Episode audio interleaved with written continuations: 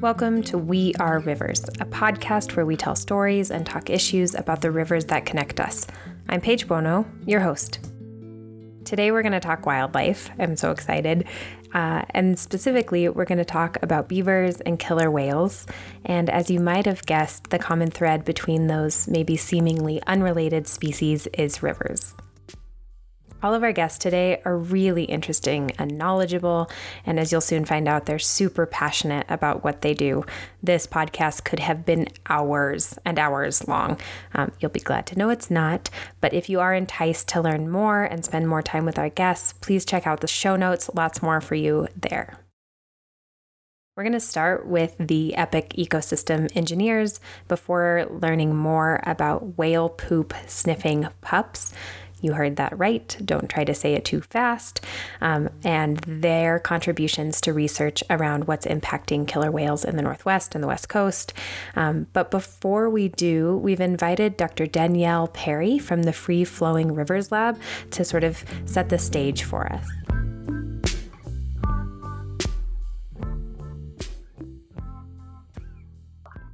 I'm a professor, I'm an assistant professor at Northern Arizona University in Flagstaff in the School of Earth and Sustainability. And I run the Free Flowing Rivers Lab that's here. And the research that we conduct in the Free Flowing Rivers Lab is uh, all centered around um, river conservation and restoration. Uh, m- most of it is policy oriented and geospatial analysis. And um, and so I do research, and the graduate students and undergraduate students that I advise also do research projects related to uh, rivers in the United States and all around the world. Tell me a little bit about how you came to that work. People ask how I get involved with water, and I. Um, I mean, it really starts from my childhood. I grew up uh, in Florida uh, on an island in a lake surrounded by rivers that flow out to the Gulf of Mexico, and I had the Atlantic on the other side. So I spent my entire life in the water.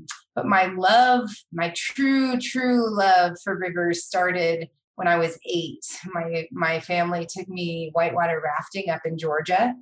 And uh, I went down the rapids and fell in love with it and did it again when I was 10 on the Chattooga River and I decided then that I wanted to be a river guide when I grew up. Danielle did go on to become a raft guide on the Rio Grande River just outside of Taos, New Mexico, um, and then sort of chased water. She wanted to be able to to be to boat year round um, to Costa Rica and got involved with some advocacy work there that really inspired her um, to come back home and get both her master's and PhD so that she could do um, science informed advocacy for the rivers that she loves here at home. So, the focus of the conversation today um, and kind of where I want to take your attention is toward rivers and wildlife. I'd be curious to hear you, you know, just sort of 30,000 foot view, you know, how you think about and understand the relationship between wildlife and rivers. So, when we think about rivers and they're important for wildlife, um, we have to think about not just the water in the river and the aquatic species, but also the riparian habitat or that habitat that's in the that what we call the transition zone between the water and the uplands outside of the floodplain. So that riparian habitat is incredibly important um, and for the riverine ecosystem, especially in western rivers. Um, because the wildlife species out here are really dependent on the vegetative communities that are in those riparian corridors. So, for example, in Arizona and New Mexico, 80% of all vertebrate species use the riparian area for at least half of their life cycles. And more than half of those species are totally dependent on the riparian area. And um, in Arizona, resident wildlife species. So we're talking about species that don't migrate, that stay always in one area. 60 to 75% of those resident species depend on the riparian areas to sustain their populations. But riparian areas, those corridors along rivers, make up less than half a percent of the state land area here in Arizona. Wow. Think of that. Less wow. than half of 1%. So rivers and riparian areas are incredibly scarce features on the landscape. But they're integrators of the landscape. They connect the mountains with the oceans. They connect the floodplains with the water.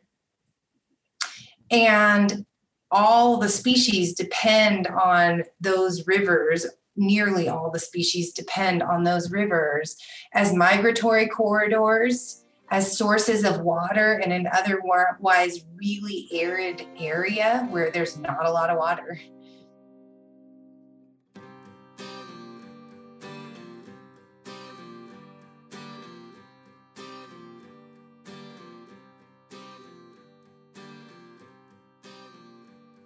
With that initial introduction and sort of groundwork from Danielle and a shared understanding of just how not only important, but how really disproportionately important rivers are in the landscape, given sort of the tiny bit of space they really occupy. Um, we're going to turn to Mark Beardsley to learn about beavers.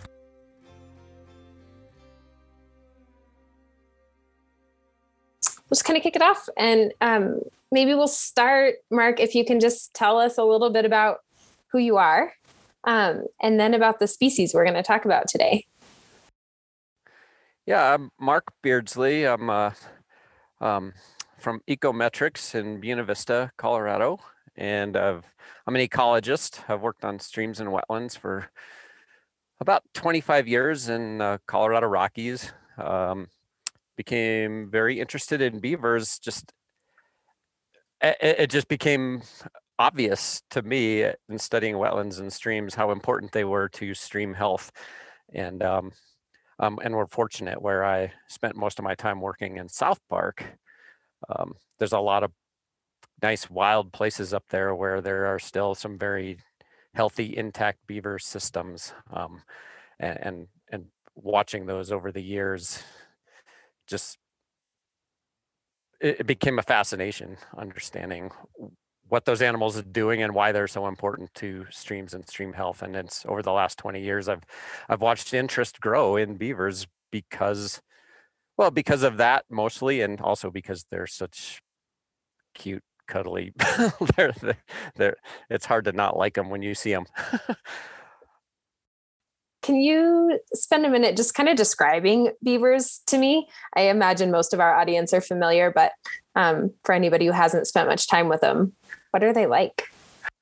Yeah, um, they're they're an odd animal. They're an aquatic rodent, um, and they kind of evolved over five million years ago, and they they through some kind of weird quirk of evolution they they be, they're these aquatic animals and they they learn to adapt to live in dry places not by adapting to being in the dry but by learning how to make dry places wet. As ecologists we call them ecosystem engineers. They they they modify their environment. They create wetlands um, on a on a grand scale actually because that's what they need to do to live in a lot of these places on small streams and you know in arid environments like Colorado and New Mexico. Actually, they they once lived across the entire swath of the of north the northern hemisphere, um, and it's only recently that their their range has shrunk. Yeah, can we talk yeah. a little bit about why that range has shrunk? Yeah, they um they they're a great commodity through ever since the Middle Ages, actually, when they were trapped for fur and castoreum, which is one of the oils they produce. Um, but they it, it it just blew up in the 1700s, 1800s um, for the fur trade because their fur is so fine, it's so valuable, it makes perfect felt, and that's what hats were made out of um, in those days. If you were wearing a hat, you were wearing beaver fur so the the fur trade is really what spawned um, a lot of the expansion to the west and to the us and canada and in the process of over you know in, in just a few decades really a lot of that land was trapped out.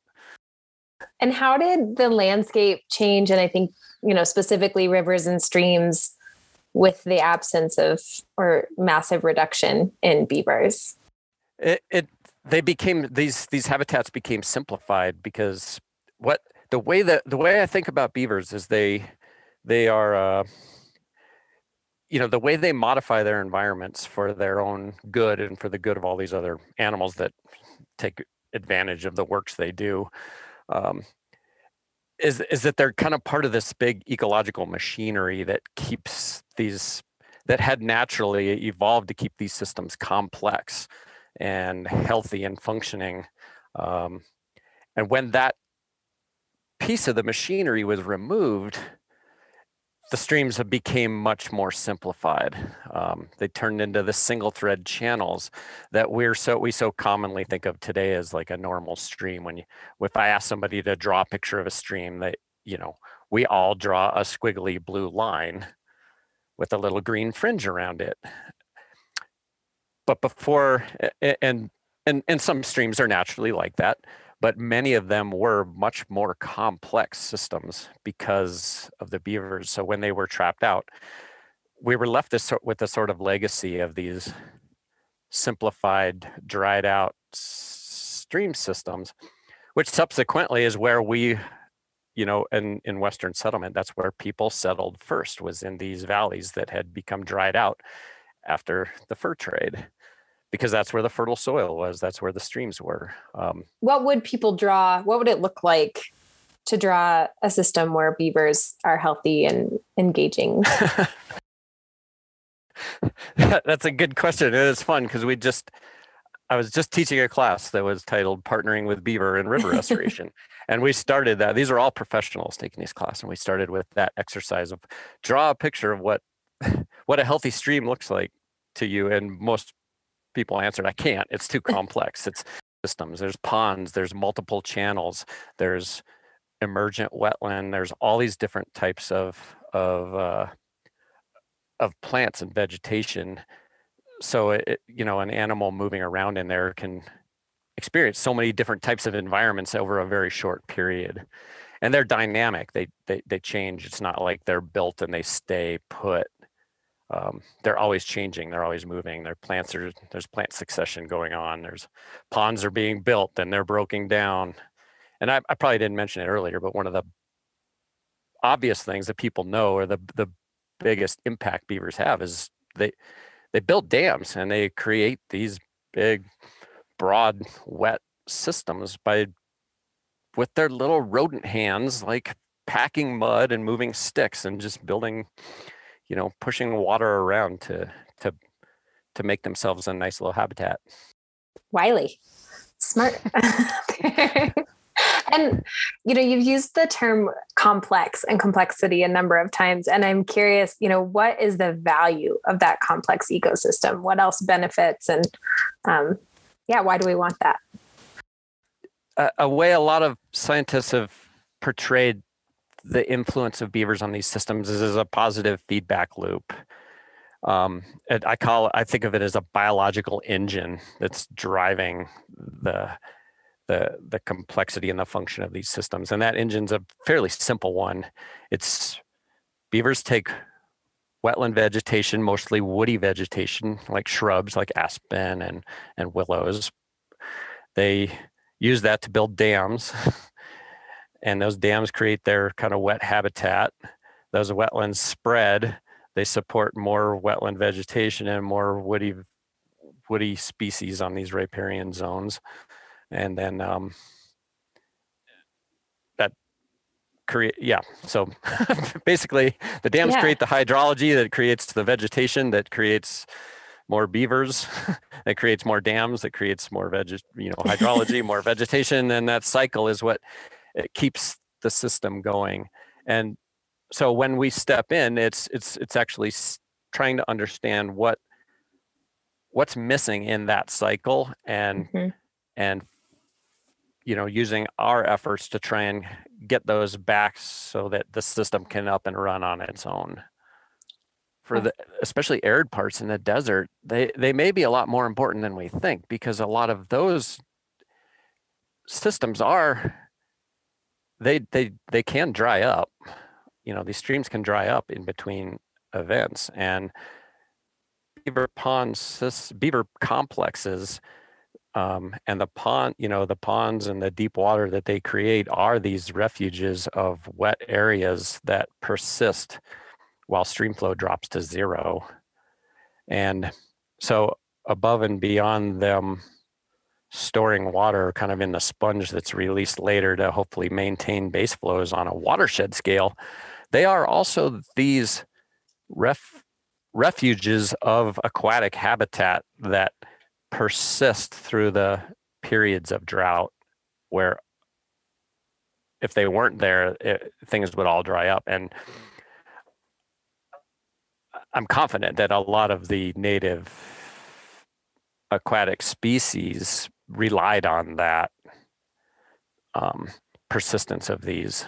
Um, so I think that's another example of where restoring beaver complexes, well, restoring beaver and the beaver complexes that they create um, is a is a key to conserving a lot of other species that depend on those habitats.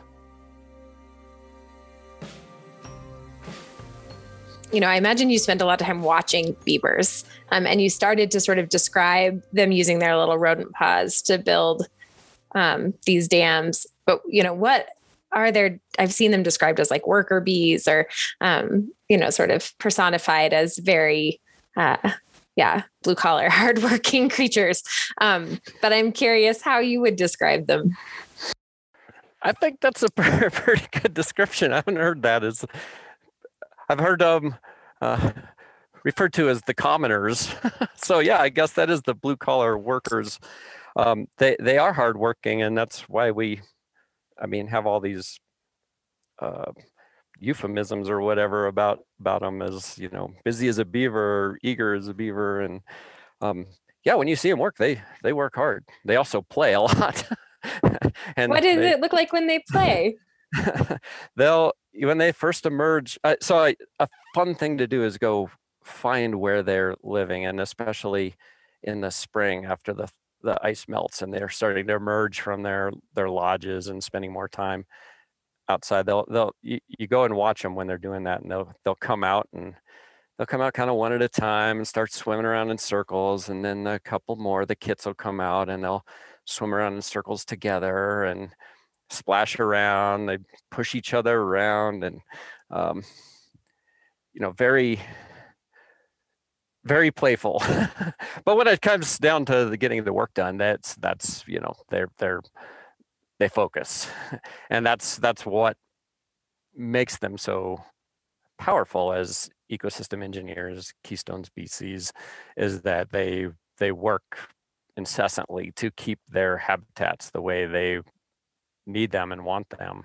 Um, um, so when you know they're constantly inspecting their dams, and when there's a little leak, they go plug them up, and and, and I've you learn more by, you know the, you learn more by watching that than you can ever really learn in a, a a class or just from a book. And and some of the best books I've read are are by people that just spent years watching and observing and um, it, it's pretty neat there. It, it's remarkable that something like that evolved honestly. Just like wow. Um, but one stick at a time that's how some of my colleagues say they they get their work done. One stick at a time. They're little guys they move little pieces of wood one at a time they pick up mud. But that you know that's a, just another thing they do that keeps these systems complex you know there's constantly yeah. working over the landscape. What else? Um, what are other fun facts or myths that you want to debunk about beavers? Let's see. there, there, there's so there's so many. the the biggest one was that they are fish eaters. uh, that's not the biggest one. That was the oldest one because that and that was portrayed in Aesop's fables, I believe. Oh the wow. beavers were portrayed at a, sitting down at a dinner eating fish, and everybody thought they were fish eaters. But Ah, no, um, they don't. So they don't. They don't eat fish, but they. Um, I think that they are necessarily uh, in conflict with the things that humans want to do. That might be the biggest myth to me. Like, um, you know, I, I think we. I guess I'll keep quoting Enos Mills because he was a great naturalist, and I, I love his his book from. It's worth reading. 1913 in Beaver World. Okay. Um, but hi- his famous quote from that is a, a live beaver is worth more to humanity than a dead one um, they're not necessarily uh, understanding the value of them uh, is kind of critical and that might be one of the biggest misconceptions is that hey this this may not just be a, f- a source of fur or source of oil or a conflict with what you're trying to do it may be a partner. You know, one of the things we didn't talk about as much was, you know, maybe highlighting some of the conflicts that really are there. And it's not a panacea. There's, you know, we we can't have beavers everywhere. It's like we need to be very realistic about um, about the limitations and that's and i and i say that very honestly and openly because i i, I can empathize with with somebody who's dealing with you know trying to run an irrigation system that's just keeps getting clogged up or their road keeps getting flooded or they unfortunately have a house that's in a spot that would get flooded. And the those are very real things. It, it is a compromise Um, yeah. and and, and so you don't want to dismiss it and just say well too bad for all you guys like we're we're on this train and we're beavers over people. It's it's not that at all we need to all be good neighbors in this because it can work and it can work in a lot of places and we can solve complex conflicts and complex situations but it's a lot about you know having conversations with each other and being being honest and understanding what everybody kind of needs because we're we've created a very complex society and wilderness situation and it's uh, it's new and novel Yeah. um, Highly maybe nuanced. highly nuanced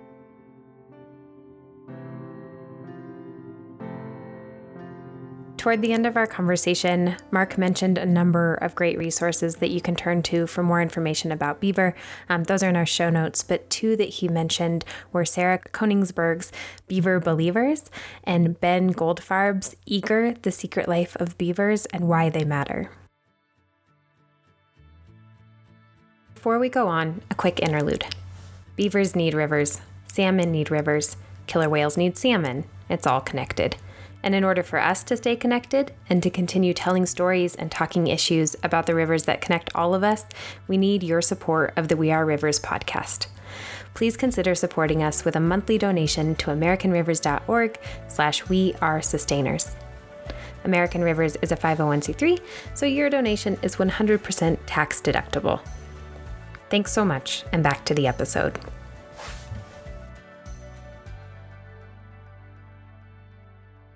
Part of Mark and I's conversation that I had to cut for length turned to um, some concerns about impacts of beaver dams on salmon. But one of the things that Mark underscored and emphasized, and you'll hear others speak to it as well, is that beaver and salmon coexist, co-evolved and coexisted together for thousands of years. And it really wasn't until you know colonizer impacts and degradation on the landscape that we started to see conflicts between these species um, and they're really exacerbated by our own impacts now let's turn to another species that co evolved alongside salmon. Um, but before we dive into the research, we're going to learn a little bit about our guest's relationship with the American River and how her love for it sort of came full circle when she learned that the species she studies relies on it too.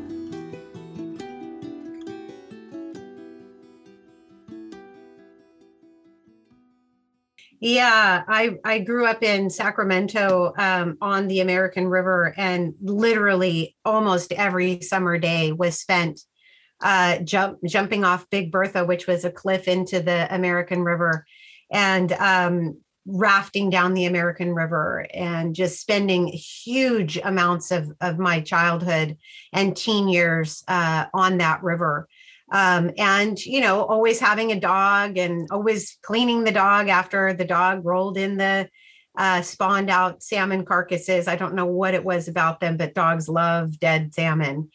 Uh, my name is dr deborah giles but i go by my last name giles. Uh, I'm a killer whale researcher, whale researcher with the University of Washington Center for Conservation Biology, and the science and research director for a nonprofit called Wild Orca.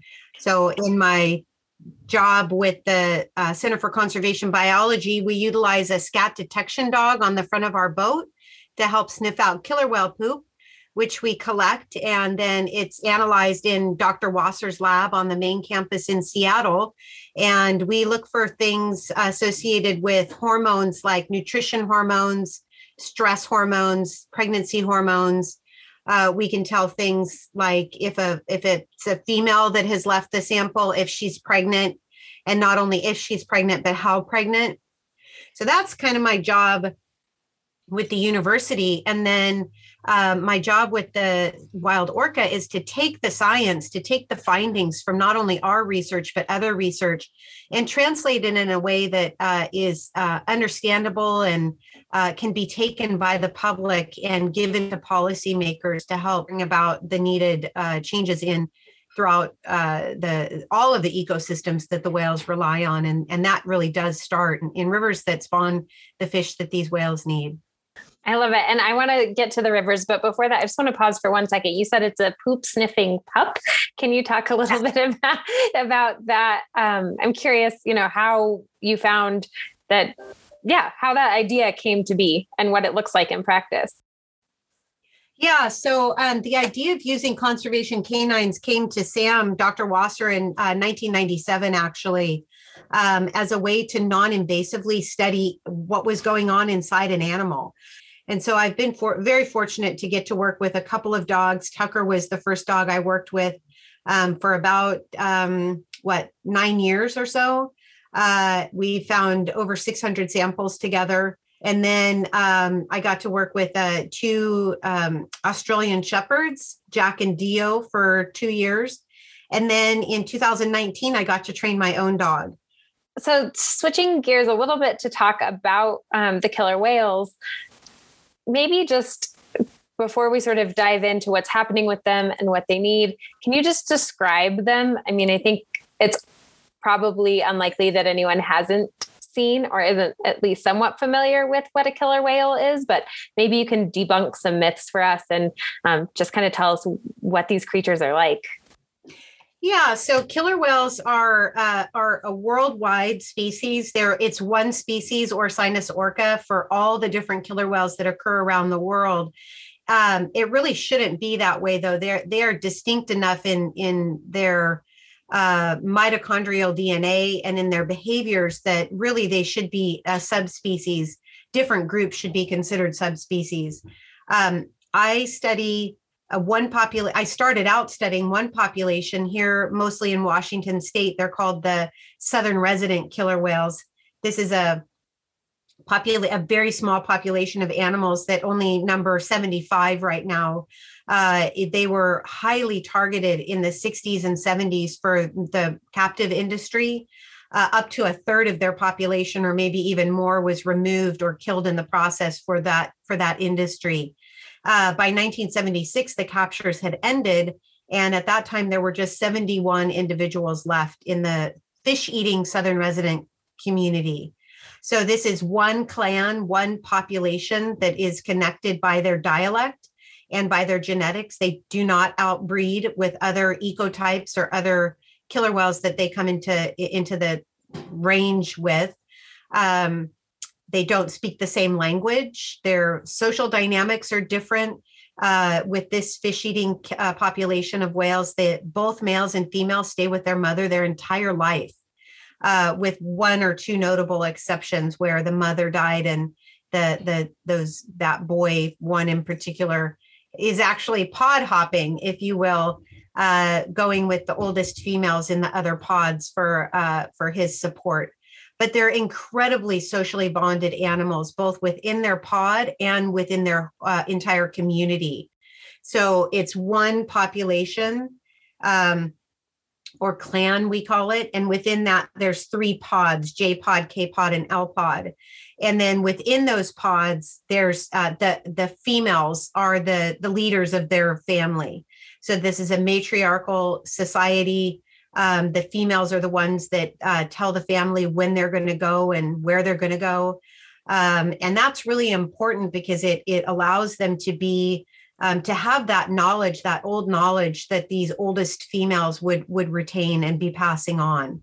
And so it's very important at times when you know they might be coming to a river mouth where in the past there would have been fish coming back to spawn and there's no fish coming back to spawn. Those older females are going to know the next best place to go and check. Um, you know, every single individual is known uh, it is the case now that there are very few left, um, just a handful of animals that were born. Uh, I'm trying to think, is there even more than one? Uh, less than five, let's put it that way, that are that are, were born prior to when the intense studying started in the kind of mid 70s. So we know every individual, um, and in some cases, exactly when that individual was born. And so they are like family. I mean, they're they are like family to those of us that that study them and know them as unique individuals with individual personalities. And so it makes it both wonderful and horrible because when one of them gets sick and dies, it it you know we we know them as as as you know the unique creatures that they are. So. I guess you know with that a little bit can can you talk about their relationship with rivers? Yeah. So I, I always think of the whales as being as co-evolving uh, with Pacific salmon. And of course, Pacific salmon uh, co-evolved with the ecosystems in which they uh, occur. Uh, we have the, this situation where these whales have a wide range. They their range goes all the way down to Monterey, California. So the rivers that that that's a lot of rivers for the southern residents to have had within their range throughout time, throughout hundreds of thousands of years, and certainly in the last 20 or 30,000 years, um, these rivers would have been incredibly important and incredibly prolific um, um, factories of, of fish. You know, these are were producers of, of massive amounts of, of specifically Chinook salmon is what the whales are after. Those are the fattiest, the biggest and fattiest fish of the of the five species of salmon uh, that the whales come into contact with and, and preferentially forage for and find.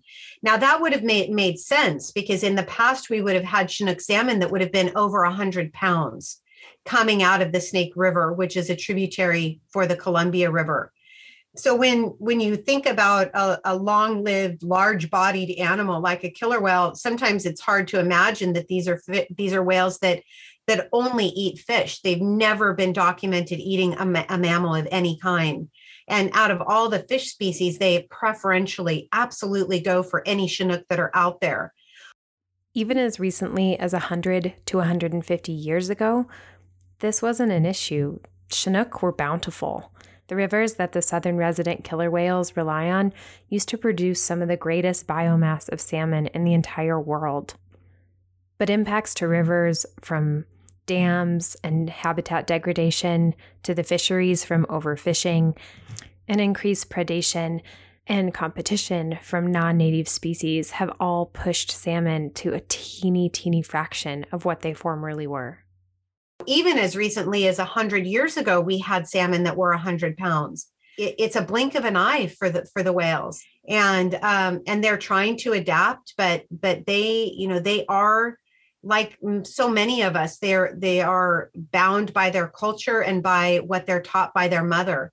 And their mothers and their grandmothers are still taking them back to these rivers and they loop at the mouth of these rivers at times when in the past uh, large, large numbers uh, into the millions of fish would have been coming back to their natal river. And that's just not the case now. And so that's that's really the the crux of the problem. There's just not enough fish making it back to their natal rivers um, that the whales would intercept within that range, mostly western Vancouver Island down to Monterey. And what's happening on those rivers um, that's making it so that the fish aren't there? Pretty much everything humanly possible to alter the river systems throughout the whales Range is being done and has been done in the past.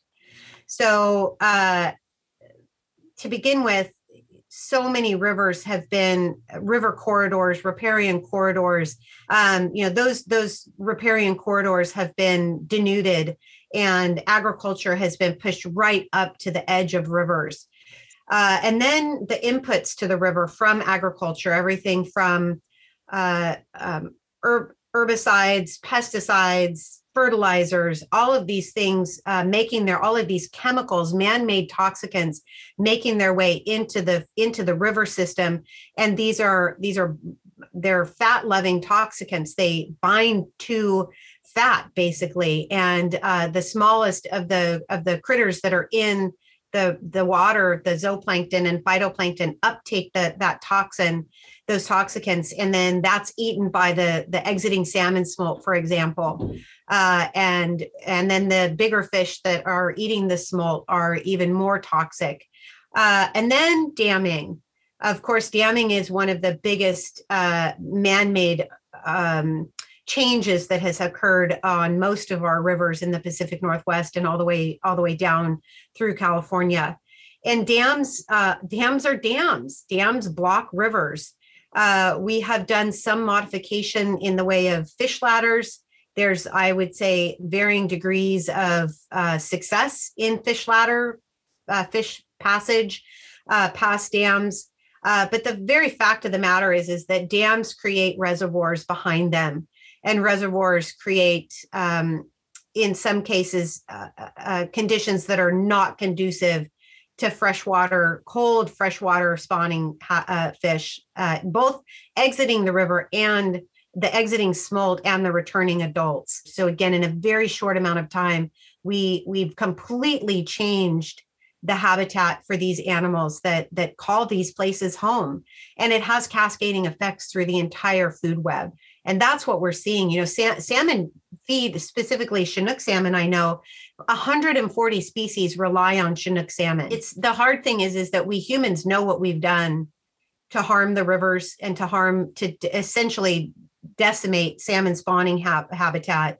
Uh, we know what we've done wrong and we know how to fix it. It's just a matter of not having the political will yet to do something about it. Do the orca have time to wait until we have that political will? We're running out of time. The whales are running out of time.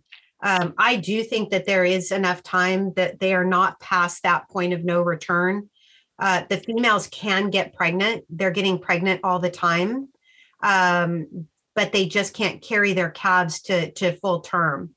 We know that 69% of the females that we've surveyed that were pregnant have lost their calves uh, to miscarriage. And the females that are losing their calves are the ones that are not getting enough nutrition. We can tell that from their nutrition profile. And uh, so it's the short answer is yes, I do believe that there is still time for the whales to, to recover, but we need to make quick changes to what's happening in the river system, as well as longer term changes uh, in the form of uh, habitat restoration efforts. Um, so, da- removing dams whenever possible, habitat restoration efforts, doing some uh, curtailing of fishing uh, at targeted times and in targeted places. And then, yes, the whales re- will recover and the salmon will recover. Both of these species are incredibly resilient um, and we're are finally adapted uh, to weathering change, but they can only be pushed so far. And so, uh, the more people that understand what is happening along the rivers, what's happening for salmon, and what's happening as a result of those things for the whales, uh, the better. Well, um, Giles, I that was great. And is there anything that I didn't ask or that you know, the episode brought up that you're like, oh, I really want to mention? I guess what I would just like to say is, um, you know, every single individual has an opportunity to get involved.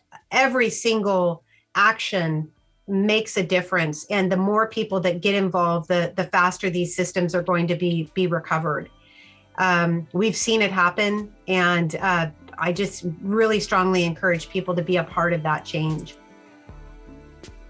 when you think about how our impacts on these rivers exist in the sort of scale of time it's wild how much degradation we've caused the way we've changed habitats in such a relatively short amount of time and with such dire consequences. We're in the middle of a global biodiversity decline, and a recent study found that nearly 76% of freshwater species, fish species have been lost since just the 1970s. I asked Danielle about the consequences of these changes and about some possible solutions you've highlighted what we understand about the reliance of wildlife on um, waters and riparian habitat. What don't we know, and what do we stand to sort of botch because we don't know it yet? The answer to your question is we don't actually know. We, we as humans have never lived when at a time when we've lost so many species that we're starting to see the the negative cascading in the ecosystem so much that it threatens our own existence. But we could get to that place. We really need to think about the interconnectedness of all these species and how the loss of those species really affect our ability to feed ourselves and to survive. So what should we how should we think about possible solutions? What's the way out of this? How do we invest our time and energy and money? The annual cost of recovering Endangered Species Act listed fishes is more than $800 million a year. So that's more than what we spend collectively for all the other animal and plant species that are listed as endangered species. So we're spending all this money on managing fish because we've let them get to the point that they're endangered and need human intervention to keep them in existence. What if we spent that much money on res- or more restoring our rivers or really managing our river systems in an integrated way? that takes into consideration all three of those components the economic, the social, and the ecological. Equally weighted. Equally weighted, yes. Yeah. No one gets more attention than the other. That's a holistic approach to managing our river resources, to managing our river ecosystem.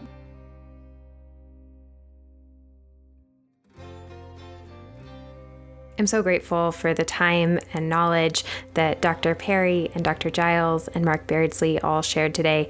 I learned a ton, um, and I feel like in case there was ever any doubt, it's just increasingly clear the way that rivers weave not only our human communities together, but all of these wildlife communities, and that we are not distinct. We are certainly part of that same community if we don't take care of the salmon and the caddisfly and the cottonwood leaf litter, we stand to lose not only those creatures, but also the killer whales and all the other species that rely on an intact and working system. And we're one of them. Just a reminder that this is part one of a two part episode, so be sure to tune in for our next transmission, um, coming your way with a pretty great cast of characters shortly. As always, we'd love to hear from you. Send us your feedback, rate and comment, share the podcast with your friends. And as always, thanks so much for tuning in.